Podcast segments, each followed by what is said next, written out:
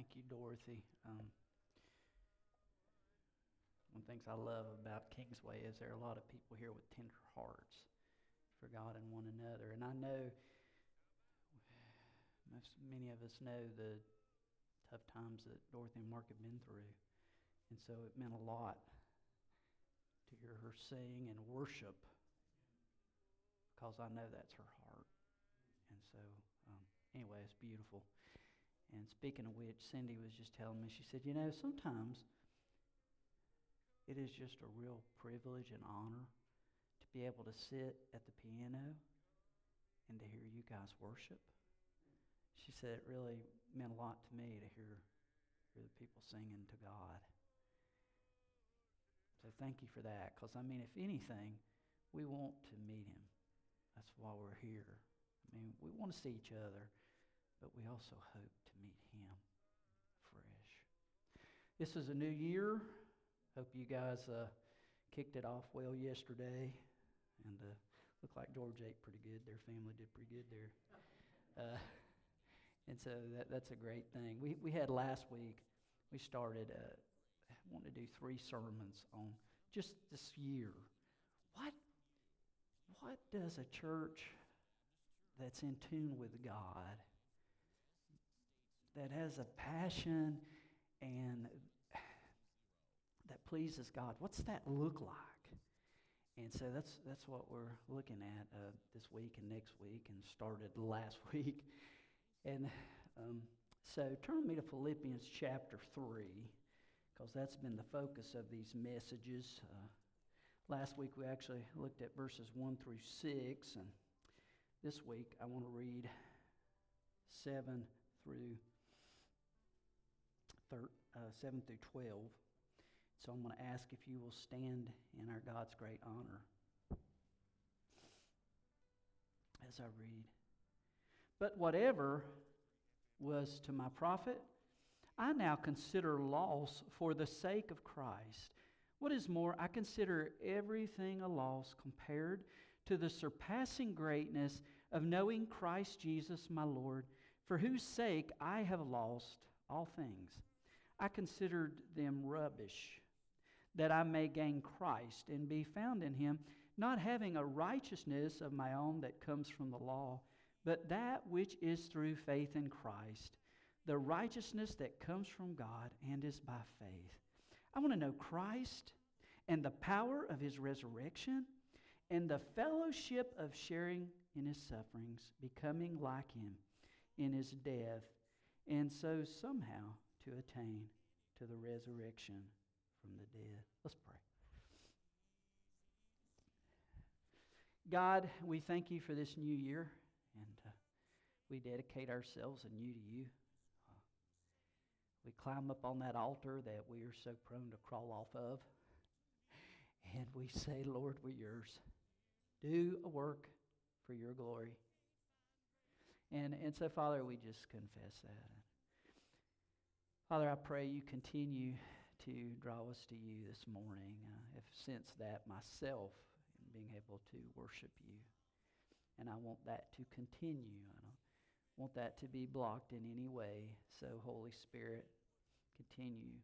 And just, Father, remind us of you. Speak, O oh Lord, and we'll listen. In Christ's name we pray. Amen. I'll try to give a short recap from last week. Of course, that's always dangerous with a preacher because short is a word we usually don't know recap could turn into multiple sermons. You know, that is a possibility. Last week, as we looked at verses 1 through 6, we looked at a guy named Saul. Of course, we often talk of him as Paul. But before meeting Christ, he was known as Saul, which means asked of God. And he, he, was, he loved God. He was zealous for God. He heard the voice of God speak. And, and he said, God is asking me to be big, to be somebody for him. And so he set out with all of his strength to be as good as he possibly could be, which meant better than anybody else. Matter of fact, if you look at verse 6, of chapter 3 in Philippians, he says, As for zeal, persecuting the church, as for legalistic righteousness, faultless. He was the king of law keeping, he was the guy. But he would later learn that his good was not good enough, nor could his good ever be good enough. And so uh, he took a new name. He went from Master of God, being big, to Paul, which means little. Now, through the course of this, in understanding that we can't be good enough, that requires becoming honest. Uh, we talked about it uh, using the analogy of taking the mask off. Actors and actresses in that day, uh, in order to play a character, they would have a mask that they would hold, hide their face, and to be someone else. It, it's so, in the very real sense, we are called uh, to see ourselves clearly to see that we're broken, uh, to see that we're sinners, to see that we are in need of a goodness that far exceeds our goodness, our righteousness. That there is a desperate need for that to occur. That's how we're able to take the mask off. You know, why do we want to wear a mask before God anyway? Like He can't see us. It tells us in Jeremiah 23 24 in the New Century Version, God says, no one can hide where I cannot see him, says the Lord. I fill all of heaven and earth, says the Lord. So here's the question. And that first part's tough, man. When you see yourself clearly, I don't deserve God's forgiveness.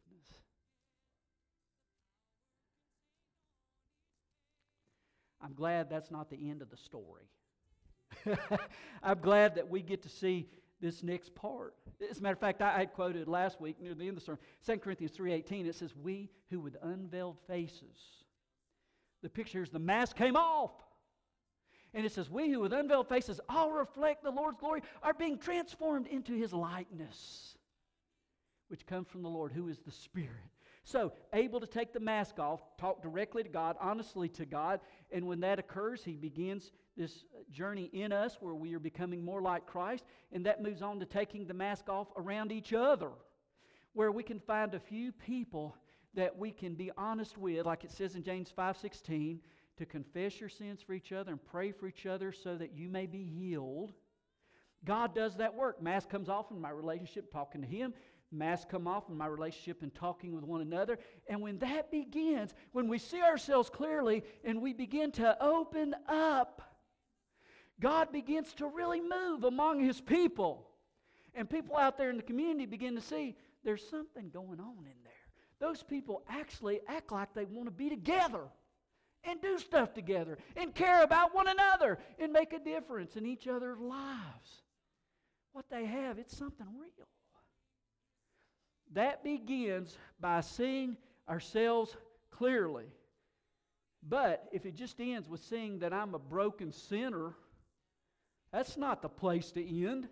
And so that comes to today's message, which is simply this we need to understand that God sees us.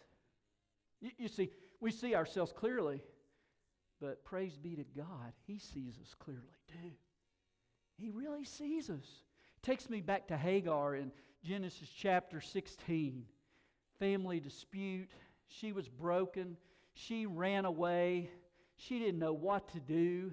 She's out in the desert, she's at a spring, and she's praying. She's desperate. She knows she's in a broken situation and that she is broken, and everybody seems to be mad at her. And it was in that context we're told that the angel of the Lord came to her and loved her and ministered to her and gave her the strength and energy and courage to, to go back to understand. And here's what here's what she said after that encounter. This is Genesis 16 13. she gave this name to the Lord who spoke to her You are the God who sees me. For she said, I have now seen the one who sees me. You see, God, God sees your sin. Man, God knows what you're like when you're not churchy. God knows what you're like when you're not trying to impress the people that are around you. God sees you, but He sees you in Christ. And that is the vast difference. He doesn't see us merely in our sins, He sees us covered in the righteousness of Jesus Christ. What a relief that is. And to be the kind of church God wants us to be, we have to understand God sees us in Christ. He, he sees us not merely as sinners, He sees us as those who have been changed, forgiven, uh, church words, redeemed, restored, bought at a price with Christ's sacrifice at, at Calvary. It, it, man, it makes a big difference how we understand that we are seen by God. Makes a huge difference. Uh, Thursday, Atticus was with us a couple times last week, and you know, uh, grandma and papa can be very boring. You know, we don't do a lot of fun things. So we got to thinking, Cindy, every year she gets a couple of tickets to the aquarium at Gatlinburg and uh, ha- haven't gone. And so we thought, well, we need to use those tickets. They're almost expired. I only have a couple of days anyway. So we took off for Gatlinburg Thursday, and for some reason, I'm just dumb. Well, I guess I know, I just am. I don't know why I didn't think there would be a lot of people there right? So we get there, and I'm like, oh no. I mean, we're going in through, there's so many people going down through the middle of town that the GPS takes us off a side road. I mean, because there's so much traffic. So, so, so we come back in, tra- and then I start looking for a place to park. Every parking lot, full, full, full, full. I'm tired of that word. And, and so finally, I just told Cindy, I said, there's no, I, I don't know what else to do. I said, you know, I guess we'll just go to Pigeon Forge, and there's this little tropical inside zoo that we've been to before. We thought, we'll just do that, plan B. So obviously, I'm not happy with the situation. I'm thinking, man, this bad plan. What have I done? Just a stinky day. So anyway, we get to this zoo, and yeah, it's pretty good. Had a pretty good time. And after the zoo, trying to find a place to eat. All these people. Oh. I like some people, just not too many, you know, when I'm trying to. Anyway, I'll be quiet. Okay, so next, uh, I think, well, where can we go? So we said, let's go to CiCi's Pizza. You know, it's a pizza buffet. You don't have to wait. So we go there and we eat. And then afterward, Atticus wants to go to video games, a little arcade. I feel so bad anyway because we made him this promise. So we go over there for a little bit. All of a sudden, he says to Cindy and I, he says, It's been a really good day really good day. And I thought, okay. I said, all right, Atticus, what was so good about today? What was the best thing that happened today? And he said, driving around.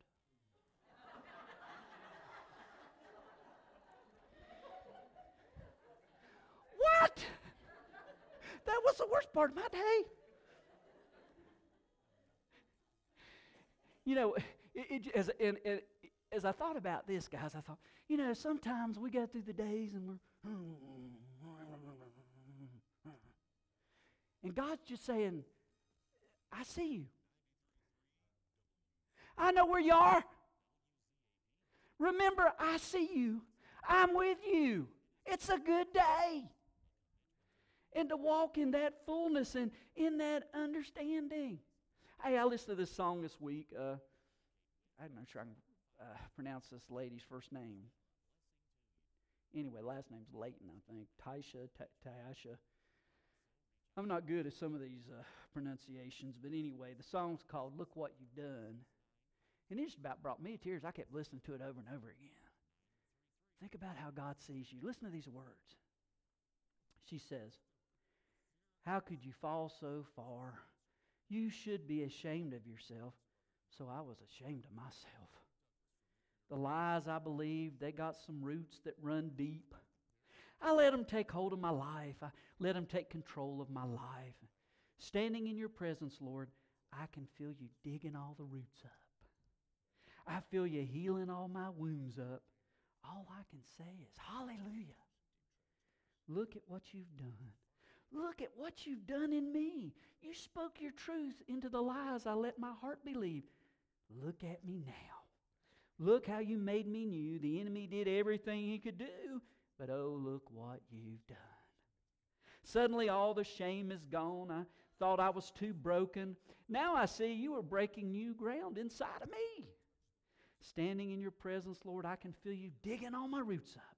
I feel you healing all my wounds up, and all I can say is hallelujah. Look how you made me new. The enemy did everything he could do. Oh, look what you've done.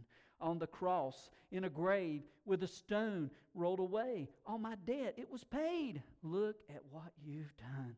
In my heart, in my mind, in my soul, in my life, with my hands lifted high, I'm singing, Look what you've done. so, so, Paul, here, here, here's Paul. He, he's the man, he's the king of rule keepers. He, you know, he, God, look at me. You see me, don't you? Woo! I am Superman for you. But something happened. The guy who wanted to be big understood what he really looks like. He said, I'm little. I'm not so big. And as we look at our text, he talks about uh, in that next verse, he said, Whatever was to my profit, the fact that I'm super religious, I now consider loss for the sake of Christ. He says, What's more, I consider everything a loss. All that great stuff that I think I've done, uh, it's nothing compared to the surpassing greatness of knowing Christ Jesus, my Lord, for whose sake I've lost all things. He says, I consider them rubbish or garbage. That's not where I put my trust. You see, instead of always thinking, God must see me, he changed and said, God sees me. Paul realized he found me. Be found the righteousness in Christ. He, he began to understand my worth before God is not based on how good a rule keeper I am, but that I place my trust and faith in Him. You see, he was caught up in the performance trap. God, see me. Look at what I'm doing. But suddenly, when he saw that God saw him and still loved him, it changed everything. You see, he started, before he was just looking around saying, Well, I'm better than you, and I'm better than you, and I'm better than you, and so God must think I'm good. But then he looked up. And when he looked up, it allowed him to look in. And when he looked in, he said, I am little. And then it allowed him to properly look out because God got a hold of him. And he discovered a righteousness that was far above what he possessed in trying to just merely be good because it wasn't good enough. Listen to Isaiah 45 22 in the New King James. It says, Look to me and be saved, all you ends of the earth. So, so here's the deal. You know, we're looking at everybody else, and God says, Look to me.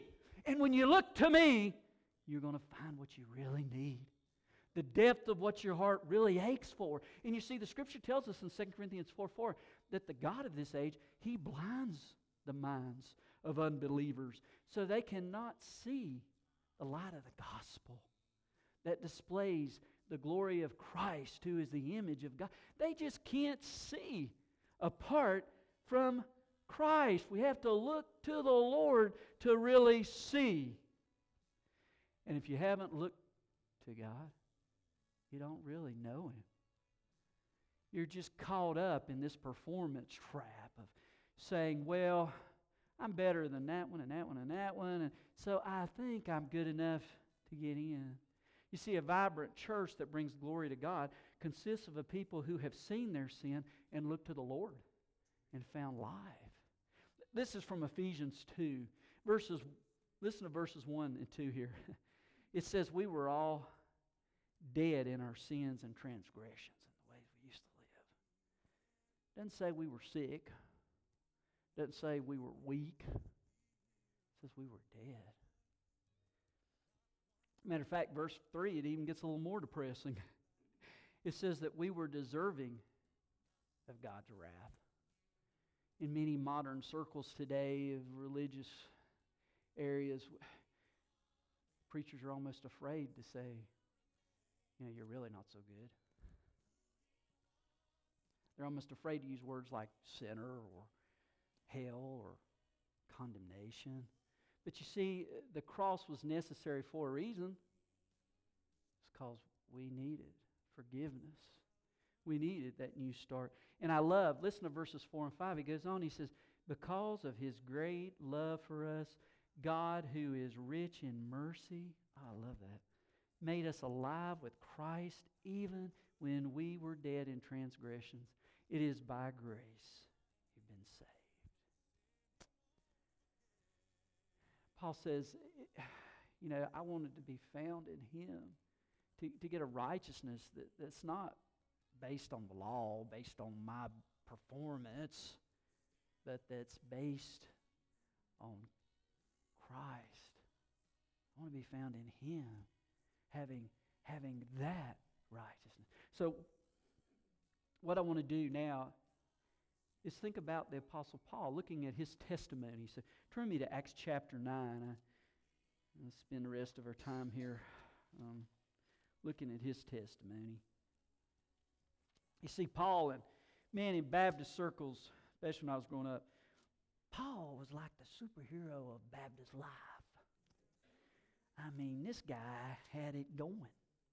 You know, he was used by God to pen much of what we read in the New Testament. He was a great missionary. Went everywhere and did all this stuff and seemed like he had to always have the joy of the Lord flowing out of him. You know, he, he was just super guy. He was the grand poobah of Baptist life. But you know what? Paul didn't start out as such a hero. He started out as a villain. Uh, look, this is Acts chapter 9. Now, here's the scene Stephen, a, a godly man, lost his life. He was stoned to death because he preached Christ. And Saul was there. So we come to verse 9. It says, Meanwhile, Saul was still breathing out murderous threats against the Lord's disciples. So here's where it started. He was not indifferent toward the church of Jesus Christ. He's breathing out murderous threats, death threats. If I can find them, I want to take them out. I want to kill them. I want to destroy them. It says he went to the high priest. He asked for letters to the synagogues in Damascus so that if he found any there who belonged to the way, whether men or women, he might take them as prisoners to Jerusalem. Says high priest, give me any names you got of any of these people that follow Jesus Christ. I want to make sure they end up in prison. I want to destroy their lives. I want to take away any freedoms that they have. So here's a guy. And he didn't start out as the Baptist superhero. He started out as a definite enemy of the church of Jesus Christ. And if you think about it that way, not only is good not good enough, bad is not bad enough for God to come and to offer a new start and salvation and love and forgiveness. I don't care what a rascal that person is you're thinking of or how bad you think about that person. No one is beyond the grace, mercy, and love of God. And, and that includes this guy, Saul. I'm going to go back to chapter 8 for a minute, read a couple of verses here. This was after Stephen was stoned. It said, And Saul approved of their killing him. On that day, a great persecution broke out against the church in Jerusalem, and all except the apostles were scattered throughout Judea and Samaria. Godly men buried Stephen and mourned deeply for him, but Saul began to destroy the church. To destroy the church. Going from house to house, he dragged off men and women and put them in prison. He went to the houses of believers. He, he broke up prayer meetings and he dragged them out. Man, what a guy. You think, God, why do you want to save him? Why do you want to reach him? So here's the danger. We don't want to fall into the trap of saying, Well, there's the good guys who are in the church. They go to church, they serve in the church. They're kind, they're nice, they're sweet, and God loves them. And then there's those bad guys that God really wants to zap because they won't listen to him. And we've got to be we got to be careful that we do not view skeptics of God and his people as those who are merely deserving of being written off as enemies of God because God wants to write their names in the book of life. God does not want anyone to perish, but He wants all to know His offer of forgiveness and love. And, you know, here's Saul. He wants to be big. He has no idea what God is about to do. And we say, oh, those guys, they know what they're doing. But they don't know. They don't understand. There's a better way. They don't understand. There's a God who is in pursuit. There's a God who loves them. There is a God who wants to forgive them. There is a God who wants to make all things new. They're caught in their stinking thinking. And so was Saul. He was headed down the road to Damascus. He was mad. He was after the church of Jesus Christ. And while he was on the road, God met him. Well, he's like the last guy God should have met, isn't he? But God met him. He ends up being blinded. He ends up on his knees. And he met Christ and he, he called out. God spoke to him and said, Saul, Saul, why do you persecute me? He didn't really know. He was doing all this and he didn't really understand who Jesus is. He didn't really understand who the people of God are. And you know, we all start there. Before you can know God, you got to meet God. Before you can receive God's forgiveness, you got to understand you need to be forgiven. And all that is necessary, just as it was in his case. So Saul asks, Who are you, Lord? And he hears that gut wrenching punch I am Jesus who you are persecuting. Now, I, I want to take a minute and say something that is not directly mentioned in the text, but I think it's kind of obvious. I believe even though Saul was enemy number one in many's eyes, people were praying for him because people understood God is a God of miracles. And Jesus came to forgive and change lives. I always think of uh, that verse. Sometimes I, it's one of those verses I'd like to get my eraser out. You know, that's uh, uh, Matthew five forty four. I believe that that says, uh, "Love your enemies and pray for those who persecute you." And that is hard to do. It's one thing to love somebody that loves me, but the guy that's always aggravating me, you know what I mean. Mm-hmm. I don't have to say it. You know what I mean. But somebody, somebody was out there, they were praying, God, change him. Change this man.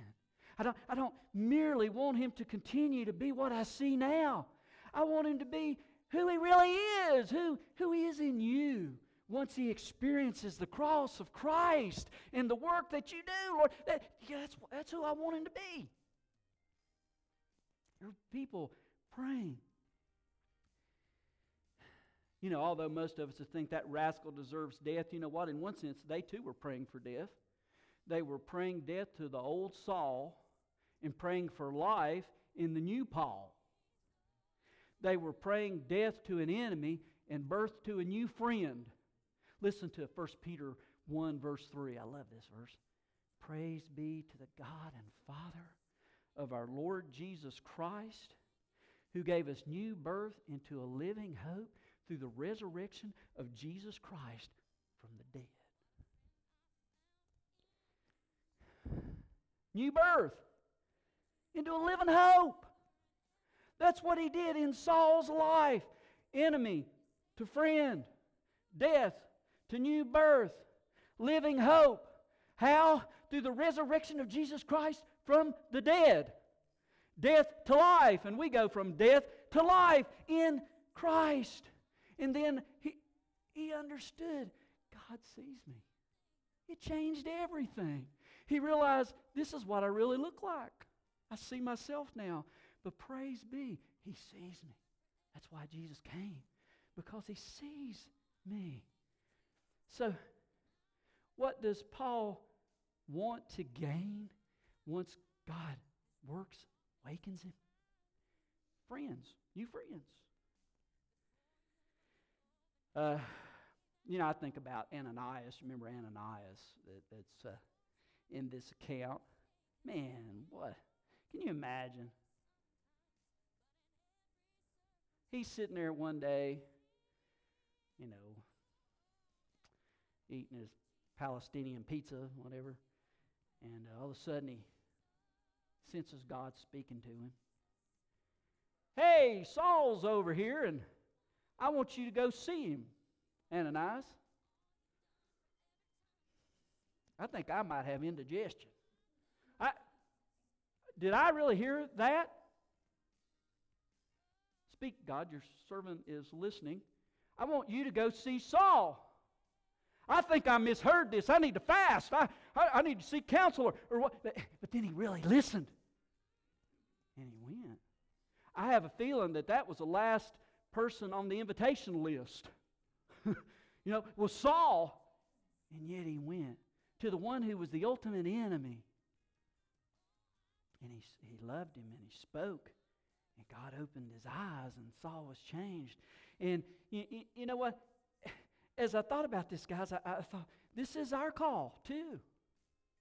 You see, we got to be careful that we don't say, well, the guys outside the church, they don't care about God. They're not listening to God. Therefore, I'm not going to bother them and I don't want them to bother me. No, our mission is to make friends, new friends. Jesus said, You are now my friends. You know, and, and that is the heart. That is the goal. That's what God did. He made a new friend, you know, a new friend out of Saul who became Paul. And, and, and Paul went on these mission trips. Why? Because he knew God wanted to bring new friends, a new family into the kingdom. And, and aren't you grateful? Aren't you grateful that God sees you, but he sees you in Christ? Not merely in your sins. Aren't you g- grateful that He chose you to join Him in His plan to salvage the broken by mending you and sending you out? I, I want to close. Uh, I, Cindy was reading this book to Atticus this week. It's called The Scarlet Dragon. I like children's books anyway. They're on my level, you know. I can. Uh, anyway, this is about a little knight, to be, not quite a knight yet, little guy, named George. George, so you can relate this. So, little George, his great grandfather was a mighty knight. He had conquered a dragon, and everybody heard about the greatness. I mean, his picture hung up in the palace, and when you looked at the throne of the king, there's his great grandfather's picture, you know. So little George, he began to learn to fight. He says, I'm going to be the slayer of dragons, and I'm going to learn all the fancy moves of a knight so I can be ready to conquer and to kill the dragon. Yeah, that was his dream. And so everybody around the kingdom thought, oh, you know, that, those dragons, they're dangerous. They have to be slayed. And so one day, there were people who saw flashes in the sky of what looked like a dragon. And they began to notice certain things missing. And so they became afraid. And everybody talked about it. Oh, there's a dragon. What are we going to do? There's a dragon. Somebody's got to fight the dragon. Says, well, you know, I know he's still a little guy, but he is the he is the great grandson of the mighty conqueror, you know. So they Next thing you know, a message comes to young George. The king wants to see you. So he takes off. He goes to the palace and he goes before the king. And the king explains, uh, We need you, George. We need you to fight the dragon. The dragon's out there. So he's gulp. Okay. My great grandfather can do it. I, I can do it. So I'm going to pick up in the book from this point and just read a little bit. Can't really see the picture. I wish I could express this out. You got George, and he's yelling out of the palace here Come out and fight, foul beast. It says George waited. He tried to prepare himself by practicing his sword fighting and fire dodging moves. Then he wondered if the dragon was very big or very fiery. George nervously mumbled to himself, I am a brave hero. I am not afraid of. George tiptoed into the cave. Hiding in the shadows, snap, George stepped on a stick. The dragon jumped and quickly hid behind a boulder. This is it, thought George, gripping his sword. The dragon is cornered. This is my chance to become a hero. But then George noticed the dragon's tail peeking out from behind the boulder. It was trembling. Wait, is a dragon afraid of me? asked George. The dragon whimpered. George sighed. You can come out. I won't hurt you. Slowly, the dragon poked his head out from behind the boulder. It watched George set down his sword. I'm sorry for scaring your village, said the dragon. It's just that so much of the forest has been cut down that it's the only place to get food. Why don't you just ask for some food then? George inquired. Are you kidding? I'm the scarlet dragon. All people fear me, and all knights want to fight me so they can be called a hero. George blushed. Then he pulled a sandwich out of his sack and broke it in two. And George and Scarlet ate together. They tried to think of what to do. They talked about all the different ways the dragon could help the people of Whittemere. Then George had an idea. I've got it, George said at last. Come with me to Whittemere. No one will hurt you, I promise. And with that, Scarlet decided to trust her new friend, and she followed Sir George back to the village. When they arrived at George's home, he told Scarlet to hide behind the house. You can do this. Just tell yourself, I am a brave hero. George gathered the villagers together. I've bought a powerful but kind friend to meet you. He said, She is here to help us, so from now on, there's no reason to be afraid. Then he called to his friend. The crowd gasped as the scarlet dragon appeared before them. Meet the new defender of Whittemere. From that day on, the scarlet dragon flew above Whittemere, watching over the village, and every day she visited the watchtower where her friend George brought a dozen sandwiches to share. One morning, King Albert called the two of them to his castle. George, you may not have defeated the dragon, but what you did was even better. Sir George the Gallant, I.W., hero of Wintermore, Mere. Then he asked Scarlet to bow her head and Dragon, it is my pleasure to dub you Dame Scarlet, brave defender of Wintermere. From that day on, the great hall beside George's great grandfather hung a portrait of not one, but two heroes. Now, I love that story because I thought of, of, often how we feel in the church. We, we think there's this dragon out there called the unsaved. And I got to get out there and I got to conquer that dragon. And you know, they might be scary. They might reject me. They may not like me. I don't really know what to say. I don't really know how to approach them or what I'm even supposed to do. But we know we have to go and we have to conquer. But what we don't realize is they're scared too. What we don't realize that the people out there that we're going to see are hurting too. And they need a friend. They don't realize it at the time because the enemy's blinded them, but they need Christ, who is the image of God. They need His glory. That's the light of the gospel.